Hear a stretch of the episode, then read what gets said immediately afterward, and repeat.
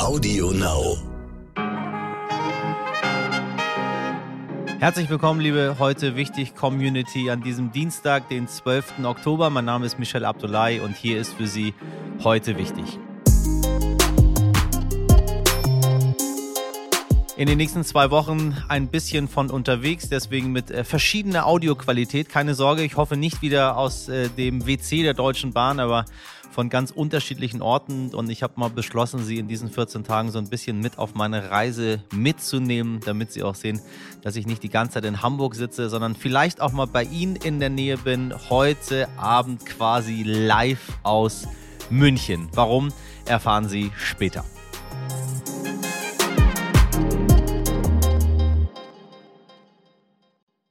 Während in Berlin die Zukunft Deutschlands sondiert wird, sondieren wir heute einfach mal so die Zukunft der Menschheit. Unser Thema ist künstliche Intelligenz. Denn während die Maschinen immer intelligenter werden und unser Alltag immer künstlicher, stellt sich schon die Frage, sondieren Roboter irgendwann unser Schicksal? Darüber habe ich mit der Expertin für künstliche Intelligenz in Deutschland gesprochen. Viel Spaß damit. Zuerst aber das Wichtigste für Sie zum Mitreden, kurz und knapp. Es soll ein Neuanfang werden. Der CDU-Generalsekretär Paul Ziemiak hat angekündigt, dass der gesamte CDU-Vorstand neu gewählt werden soll. Oha. Jörg Meuthen will nicht mehr für den AfD-Vorsitz kandidieren. Doppelt Oha. Und Alexander Schallenberg wurde als neuer österreichischer Bundeskanzler vereidigt. Und so wie ich ihn eben gehört habe, sagt er, er ist nicht äh, eine Art Schattenkanzler, sondern er möchte Bundeskanzler sein. Warten wir mal ab, wie sich die Lage in Österreich noch so weiterentwickelt. Bei uns hören Sie es auf jeden Fall zuerst. Am Wochenende gab es ein Riesenchaos am Flughafen BER. Klar, es ist Ferienbeginn, doch dass Menschen ihren Flug verpassen, gehört nun nicht zum Konzept des neuen Großstadtflughafens. Die Flughafengesellschaft schob die Probleme auf die Check-in-Schalter. Diese würden doch von den Fluggesellschaften besetzt. Nein, meine Damen und Herren, werden sie nicht. Der Check-in wird von Dienstleistern abgewickelt, wie zum Beispiel Visag, äh, Aeroground oder Swissport. Und genau diese Firmen haben in der Corona-Zeit viele Menschen entlassen. Visag gesagt zum Beispiel kurz vor Weihnachten 230 Personen, im Laufe des Jahres noch mehr. Darunter vor allem auch langjährige Mitarbeiter. Corona sei nur ein Vorwand gewesen, Mitarbeiter loszuwerden. So lauteten die Vorwürfe immer wieder. Einige Mitarbeitende sind sogar in einen Hungerstreik getreten. Gebracht hat es am Ende nichts. Aktuell nutzen einige von diesen Firmen immer noch die Kurzarbeit aus, während sich vor ihren Schaltern die Menschen stapeln. Und in Berlin, da ziehen sich auch die Schlangen an den Sicherheitskontrollen durch den ganzen Flughafen. Übrigens äh, wurden solche Probleme auch von anderen Flughäfen gemeldet. Ja, so ist das in diesen Zeiten. Trotz Milliarden Corona-Hilfen verfahren einige Unternehmen nach dem Motto, gib 150 Prozent, solange wir dich brauchen und dann ab in die Arbeitslosigkeit. Wissen Sie, was ich dazu sage? Ich sage Pfui. Der Nobelpreis für Wirtschaftswissenschaften geht an die Ökonomen Joshua Angrist, Guido Imbens und David Card. Die Forscher hätten neue Erkenntnisse über den Arbeitsmarkt geliefert und gezeigt, welche Schlussfolgerungen über Ursache und Wirkung aus Experimenten gezogen werden können. So die Begründung der Königlich Schwedischen Akademie der Wissenschaften. Mit diesem Preis endet die Reihe der Nobelpreisverleihungen in diesem Jahr. So, und jetzt wollen wir uns an dieser Stelle noch einmal mit Gil Ofarim und den Vorfällen im Hotel West Inn in Leipzig beschäftigen. Deswegen bin ich auch in München, denn gestern Abend war ich mit ihm zu Gast in einer TV-Sendung und gebe Ihnen einen kurzen Einblick direkt nach der Live-Sendung. Ich hoffe, ich kriege ihn an die Strippe. So, meine Damen und Herren, ich habe Ihnen versprochen, dass wenn ich ihn in die Strippe bekomme, dann hole ich ihn auch direkt zu Ihnen. Also jetzt direkt links von mir sitzt Gil Ofarim und äh, ich habe ihn eben gerade schon draußen gefragt, wie es ihm geht und das ist seine Antwort. Hallo Michelle. Mir geht's beschissen. Schön, Warum? dich zu sehen. Warum? Warum geht's dir beschissen, Gil? Das ist doch normal, was passiert. Ist es normal? Versucht man uns, versucht man uns zu erzählen. Also, schockiert bin ich, überrascht bin ich nicht. Ich glaube, du auch nicht wirklich. Null. Null, ja. Aber ähm, trotzdem hatte ich sehr wenig Schlaf die letzten Tage so. Als ich dich gesehen habe, äh, habe ich gesehen, dass es dir richtig, richtig schlecht ging. Dass du Tränen in den Augen hattest obwohl du schon so lange in Deutsch, du bist der Deutscher, ich vergesse immer das. Ich bin Deutsch, so. ich habe, soweit ich weiß, habe ich einen deutschen Pass und kam hier zur Welt, ja. Aber du sollst deine, du sollst deine Kette einpacken.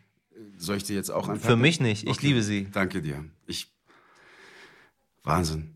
Ich, ich habe keine Worte, Michel. Was machen wir?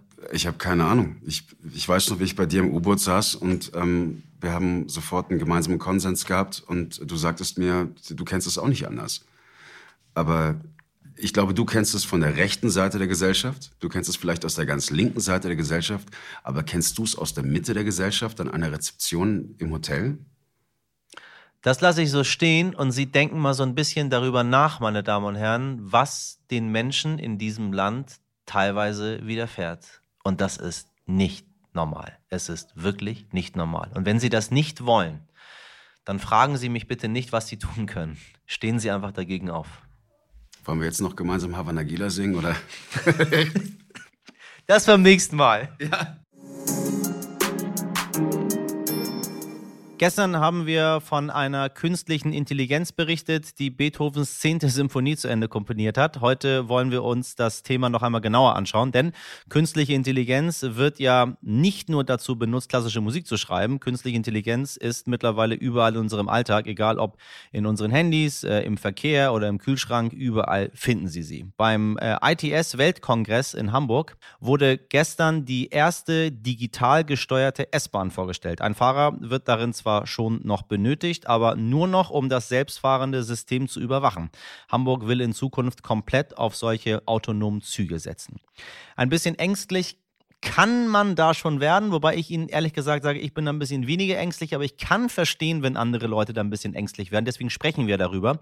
Die Frage ist, übernehmen Roboter irgendwann die Kontrolle über die Erde, weil wir Mangelware geworden sind, wir Menschen? Oder ist das äh, totaler Science-Fiction-Quatsch? Das habe ich eine Frau gefragt, die sich mit dem Thema auskennt, wie kaum jemand sonst in Deutschland. Kenza Aizi Abud ist Ingenieurin, Managerin für künstliche Intelligenz und Robotik und sie ist Autorin des Bestsellers Keine Panik ist nur Technik. Und im Hintergrund hören Sie ein bisschen ein Kind weinen, meine Damen und Herren. Und ich mag das sehr gerne. Ich äh, schreite da meistens nicht ein, äh, wenn ich das höre, weil äh, ich mag das, wenn Leute ja, ihr Leben so zeigen, wie es ist. Das macht sie für mich noch sympathischer. Und eine Sache, die mich wirklich überhaupt nicht stört, zu keiner Zeit, sind Kinder. Hallo Kenza, ich grüße dich. Hallo Michael. Müssen wir Angst haben, vor der Zukunft, wenn wir über künstliche Intelligenz, über Maschinen und so weiter reden. Also in, in vielerlei Hinsicht müssen wir Angst haben, dass die uns beherrschen. Das ist ja diese die Science-Fiction-Geschichte. Ähm, äh, die andere ist ja aber auch Menschen sagen, die Arbeitsplätze gehen verloren. Keine Ahnung, im Schaltwerk bei der Deutschen Bahn äh, braucht es dann keine Menschen mehr oder ich weiß nicht, an der Kasse äh, scannt irgendwie ein Roboter äh, äh meine Ware, da sitzt dann keine Kassiererin mehr. Also diese Ängste. Wie, wie, wie stehst du als Wissenschaftlerin dazu? Also grundsätzlich Angst zu haben, ist normal, sage ich mal. Das können wir gar nicht so gut kontrollieren. Äh, aber wir müssen schon lernen, damit umzugehen, denn Angst hilft uns gar nicht in dem Zusammenhang. Also wir sollten weniger Angst haben und mehr Neugierde, ne, um äh, zu verstehen, was gerade alles passiert. Und hier sind auch so ein bisschen zwei Aspekte in deine, in deine Frage, die ich voneinander trennen möchte. Das eine ist die Angst, dass die Maschinen irgendwann mal so groß übernehmen. Da sage ich, die Menschen stehen immer noch dahinter. Also die Menschen sind heute immer noch diejenigen, die entscheiden, was die Maschinen tun und was sie nicht tun. Das heißt, wenn wir Angst haben, dann sollten wir Angst vor Menschen haben und nicht von den Maschinen. Ne? Äh, also die Menschen sind immer noch am Steuer und es liegt an uns, das so zu gestalten, dass wir keine Angst äh, also dass die Maschinen so zu gestalten, die Zukunft so zu gestalten, dass wir keine Angst vor den Maschinen haben. Das ist der eine Aspekt. Und der zweite Aspekt, so ein bisschen diese Existenzgründe. Ne? Also wenn ich meinen Job verliere, wenn Roboter jetzt heutzutage meinen Job macht und ich in Zukunft arbeitslos und ein bisschen nutzlos werde, das ist eine Existenzangst, die ist natürlich berechtigt. Und auch hier sage ich, na, statt Angst davor zu haben, versuch mal zu verstehen, wie dein Job sich verändert und wie du dich ja. damit verändern kannst, dass du in der Zukunft noch bestehen bleibst. Ne? Also wie du diese Veränderung mitgestaltest, dass du ein Teil davon bist und nicht nur ein Opfer. Ähm, deswegen einfach, wie gesagt, die Ängste hemmen uns. Und wenn ich das Gefühl habe, ich kann dagegen eh nichts tun und äh, ne, der Zug ist, ist abgefahren, dann, dann äh, fühle ich mich wie ein Opfer und, und bewege gar nichts.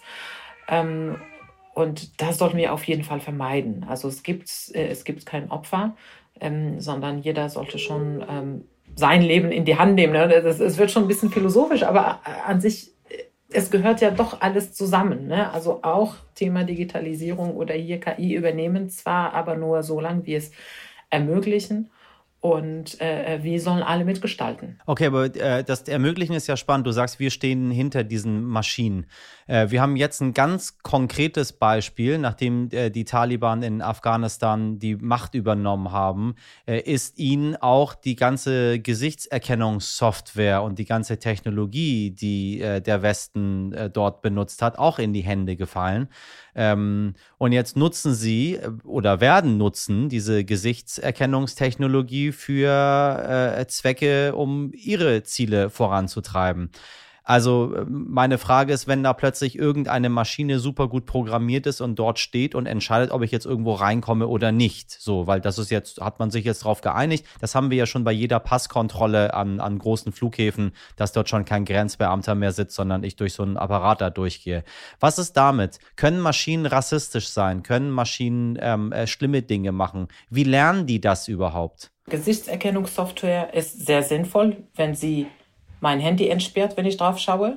Finde ich sehr praktisch. Ja. Äh, die ist natürlich nicht sinnvoll, wenn ich es nutze, um Minderheiten ähm, zu verfolgen, wie in China zum Beispiel oder jetzt mit Afghanistan. Das ist ja alles total schlimm und ähm, äh, ich kenne jetzt die Details nicht. Ähm, du sagst es, glaube ich, auch nur, eine, vermutlich werden sie es auch nutzen, ne, um Menschen zu verfolgen. Also naja, sie, äh, wenn sie Zugriff am Ende des Tages drauf haben, aber sie haben eine Technologie, die sie, die sie sonst wahrscheinlich nicht hätten. So. Und sie haben Daten vor allem, ne? Also sie haben, das ist ja dieses Sammeln von Daten, was du dann plötzlich dort hast. Und Daten kannst du ja mal so und mal so nutzen, je nachdem, was für ein Interesse du daran hast. Ja, genau. Also mit den Daten und genauso mit der Technologie. Und das ist halt äh, äh, äh, das Problem. Deswegen sage ich, wir sollten Angst vor den Menschen haben und nicht von der Technologie. Weil es hängt davon ab, wie, wie, wie man sie nutzt. Und sie kann für gute Zwecke genutzt werden, als auch für schlechte Zwecke. Und wir sollten uns davon, glaube ich, verabschieden, zu sagen, wir sollten die Technologie gar nicht entwickeln. Ähm, das ist echt schwierig. So ein Fortschritt konnte man in der Vergangenheit bisher nicht stoppen. Also ne, es gibt nichts äh, stetiger als der Fortschritt. Das wird weiterlaufen. Deswegen müssen wir gucken, wie wir damit umgehen. Und ähm, was ganz klar ist, ist zum Beispiel so autonome Waffen. Ne? Die Entwicklung von autonomen Waffen sollte eigentlich nicht erlaubt sein. Ähm, aber eine Gesichtserkennungssoftware, die dafür genutzt wird, dass das Handy entsperrt wird, ist ja grundsätzlich also per se nicht falsch. Jetzt, sie kann auch diskriminieren. Ähm, das ist richtig und das lernt sie von uns. Die meisten Software werden oder wurden in der Vergangenheit mit sehr homogenen Datensätzen gefüttert, also mehrheitlich von ja, weißen äh, weißen Menschen, weißen Männern. Und deswegen hat sich gezeigt, dass die mit dunkelhäutigen Menschen viel schlechter umgehen können als mit hellhäutigen. Ähm, heute ist das Bewusstsein darüber schon äh, gestiegen. Es gibt viele Universitäten und, und unabhängige Organisationen, die für diverse Datenbanken sorgen und die für die Forschung zur Verfügung stellen, damit das nicht mehr passiert. Ähm, also es gibt viele, viele Initiativen, ähm, damit das nicht mehr passiert, aber das ist in der Vergangenheit passiert. Und wenn man das nicht achtsam äh, so nutzt, dass es nicht diskriminiert, dann wird es diskriminieren. Und äh, wie gesagt, das tut die Maschine nicht per se. Die Maschine hat kein Urteil. Die Maschine sagt nicht, ach, der Abdullah, der hat einen komischen Name, mag ich nicht. Oder bei Aiziabu ist es auch nicht viel besser. Hoffe ich. äh, sondern sie hat es irgendwie aus der Vergangenheit gelernt, dass äh, äh so viele Abdullahs gar nicht äh, Journalisten in Deutschland waren und so erfolgreich. Und äh, deswegen wiederholt sie diese Muster. Meine Damen und Herren, äh, denken Sie mal darüber nach, was wir eben gerade gehört haben. Ich sage ganz herzlichen Dank, äh, Kenza, für deine Einschätzung und äh, auf balde. Gerne, danke für die Einladung. So, da hören Sie es im Hintergrund. Übrigens kein Roboter, sondern ein liebes Kind. Ohren auf. Bleiben wir bei äh, künstlichen Intelligenzen und sagen wir mal intelligenter Kunst. Denn in Großbritannien hat ein junger Mann namens Louis Barclay ein Programm entwickelt, das den gesamten Facebook-Newsfeed einfach leer räumt. Eine großartige Erfindung, denn bekannterweise kann das sogenannte Infinite Scrolling, also wenn Sie einfach niemals ans Ende der Seite kommen, abhängig machen. Tausende NutzerInnen waren begeistert von äh, Barclays Erfindung. Facebook hingegen hm, so gar nicht, denn am Ende verdient Facebook mit Abhängigkeit sein Geld. Der Konzern setzte daher eine Kanzlei ein und teilte Barclay mit, dass all seine Facebook- und Instagram-Konten deaktiviert würden und er nie wieder die Websites, Apps, Netzwerke und Dienste des Konzerns aufrufen dürfte ein bisschen dünnhäutig. Außerdem soll er den Quellcode und die Funktionsweise seiner Erfindung darlegen, genauso wie eine Aufstellung aller mit der Erweiterung erzielten Daten und Einnahmen. Dabei war das Projekt Unfollow Everything komplett kostenlos. Und da muss ich sagen, liebes Facebook, das ist ziemlich dreist. Da kann ich nur noch ein weiteres Mal wiederholen, was Kenza Aizi Abu vorhin sagte. Wir sollten Angst vor den Menschen haben und nicht vor der Technologie.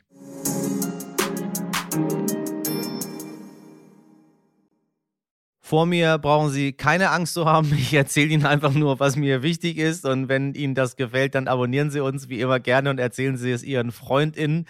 Feedback und Themenvorschläge können Sie uns gerne an heute wichtig.stern.de schicken. In der Redaktion für Sie im Einsatz live und in Persona Sabrina Andorfer, Mirjam Bittner, Dimitri Blinski und Frederik Löbnitz. Produziert hat Annolin Sonnen heute für Sie. Und dann freue ich mich, wenn Sie morgen wieder dabei sind.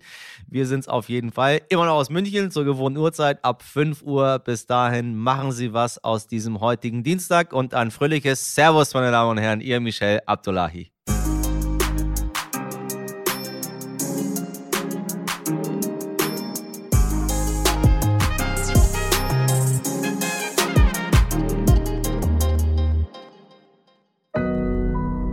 Audio Now.